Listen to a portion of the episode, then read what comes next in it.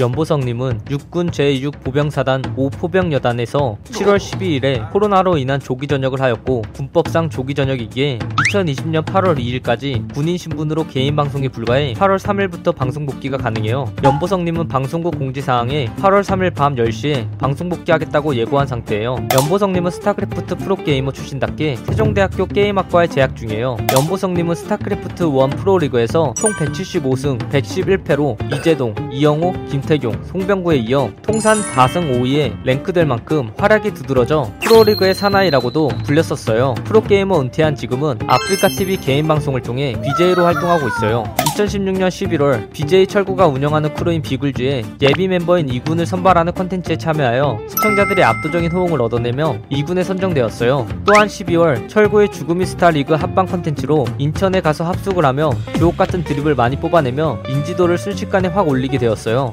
비글즈 2군에 들어가면서 전 비글즈 멤버인 슈기와 술 먹방 토크쇼를 진행하는데 이때 염보성과 슈기의 엄청난 케미로 인해 방송이 대박이 나요. 또한 이 둘은 달달한 우결각을 보여주며 진짜로 사귀는 상황까지 이르렀지만 슈기가 비글즈에서 불미스러운 일로 탈퇴함으로써 염보성과도 헤어지게 돼요. 지금은 친한 오빠 동생 사이로 지낸다고 알려져 있어요. 보통 BJ들은 합방을 할 때 남을 까내리거나 남의 민심을 깎아내려 올라가는 반면에 염보성님은 남과 함께 민심을 올려주며 최고의 민심 대통령에 등극하게 되어 염보성 님은 컨텐츠 괴물이 별명일 정도로 컨텐츠 기획력, 게스트 섭외력도 있고 무엇보다 순간 센스 있는 드립력이 엄청나요. 개인 방송할 때에는 대화를 자제하고 게임에 집중하는 편이고 컨텐츠 방송이나 타 BJ와의 합동 방송 때는 오디오를 채우면서 방송의 흐름과 재미를 주도하는 스타일이에요. 철구와 염보성이 군대에 가면서 컨텐츠 방송들이 확 줄고 게임 방송만 늘은 상황에서 컨텐츠 방송을 그리워했던 팬들은 염보성 복귀를 간절히 바라고 있어요. 철구의 비글즈, 봉준의 무엔터에 이어 염보성님은 비덴터라는 크루를 결성하기로 하였고 낮은 기대감으로 시작했으나 많은 시청자들을 찍으며 성공을 거두었어요. 멤버는 BJ 랜디,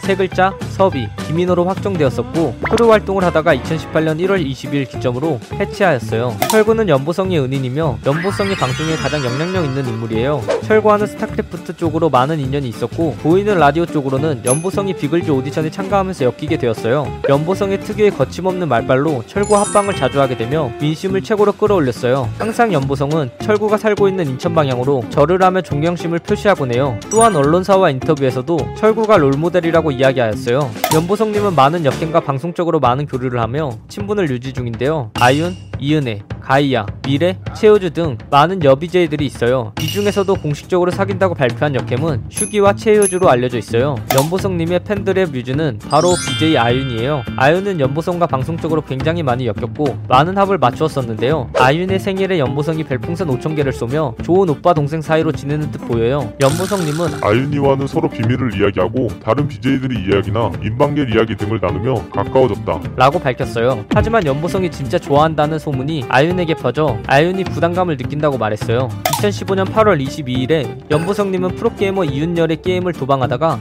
이 새끼 배슬 관리 잘하네? 라고 했다가 많은 시청자들의 비난을 받았다고 해요. 다른 사람한테 한 것이라고 말도 안 되는 변명을 하고 다시 보기를 삭제하는 등의 증거인멸을 시도했지만 그 전에 시청자들은 증거 수집에 성공했고 빼박 증거에 연보성님은 사과하게 돼요. 연보성님은 먹방을 하던 와중에 서강대생이 시청자가 공부하러 간다고 하자 역시 지잡대생과는 다르게 서강대생이라 열심히 공부하러 간다. 라는 말을 했고 이 말을 듣고 기분이 나쁜 시청자들이 비난하자 니들이 공부 안 하고 놀아서 지잡대 갔지 공부 잘해서 지잡대 갔냐? 어쩌라는 거냐? 라는 식의 팩트 폭격으로 대응했어요. 2017년 5월 술 먹방 컨텐츠에서 취한 BJ 지코가 염보성에게 실수로 보겸아 라고 말하자 염보성은 아 근데 그 형님 저보다 시청자 없던데요? 라고 디스했어요. 하지만 보겸은 친분도 없는 타 BJ이고 아프리카 TV 대상까지 수상한 인물이기에 많은 사람들은 염보성을 비난하기 시작했어요. 그때 당시엔 엄청난 침체기를 겪던 시기라 염보성님이 디스할 수 있었지만 현재는 보겸님이 유튜브로 엄청난 성공을 해서 아무도 건들 수 없는 성역이 되었어요. 이 사건은 염보성이 흑역사로 남게 되었어요. SBS 등 많은 언론이 기사로 보도하기도 했어요. 결국 염보성님은 공지사항을 통해 사과문을 게시하였고 아프리카 TV 7일 정지 처분을 받는 것으로 사건은 일단락되었어요. 앞서 설명한 사건들로 인해 많은 기사들이 나가고 각종 커뮤니티, 블로그, 카페 등에서도 네티즌들은 성범죄자, 변태 등으로 불렀고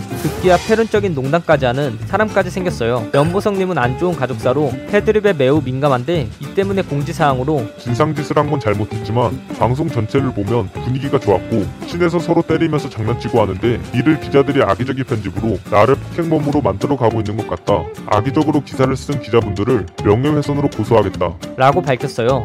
2017년 11월 5일 동료 BJ인 김윤중 결혼식에 참석하기 위해 SRT를 타러 수서역에 가지만 만석으로 인해 기차를 탈 수 없게 되고 택시를 타지 않으면 도저히 제 시간에 도착할 수 없는 상황에 처하게 돼요. 이런 상황에서 연보성은 그냥 가지 말자. 라는 결정을 하며 롯데리아에 가서 햄버거 먹방을 시작해요. 게다가 솔직히 김윤중은 축의금을 더 주면 좋아할래다. 라며 막말을 내뱉었어요. 이러한 막말들로 인해서 민심은 최악으로 폭주하기 시작했고 결국 연보성님은 방송 종료를 하고 택시를 타고 결혼식장에 갔다고 알려져 있어요. 또한 이 사건으로 인해 연버거라는 별명이 탄생하게 돼요. 이 영상 내용은 모두 인터넷에 기반한 자료들을 정리하여 만든 것이라 사실과 조금은 다른 내용이 있을 수 있어 그 점 양해 부탁드리겠습니다. 영상이 재밌었다면 구독과 좋아요 꼭 눌러주시고 오늘도 포비아나로 되시길 바라겠습니다.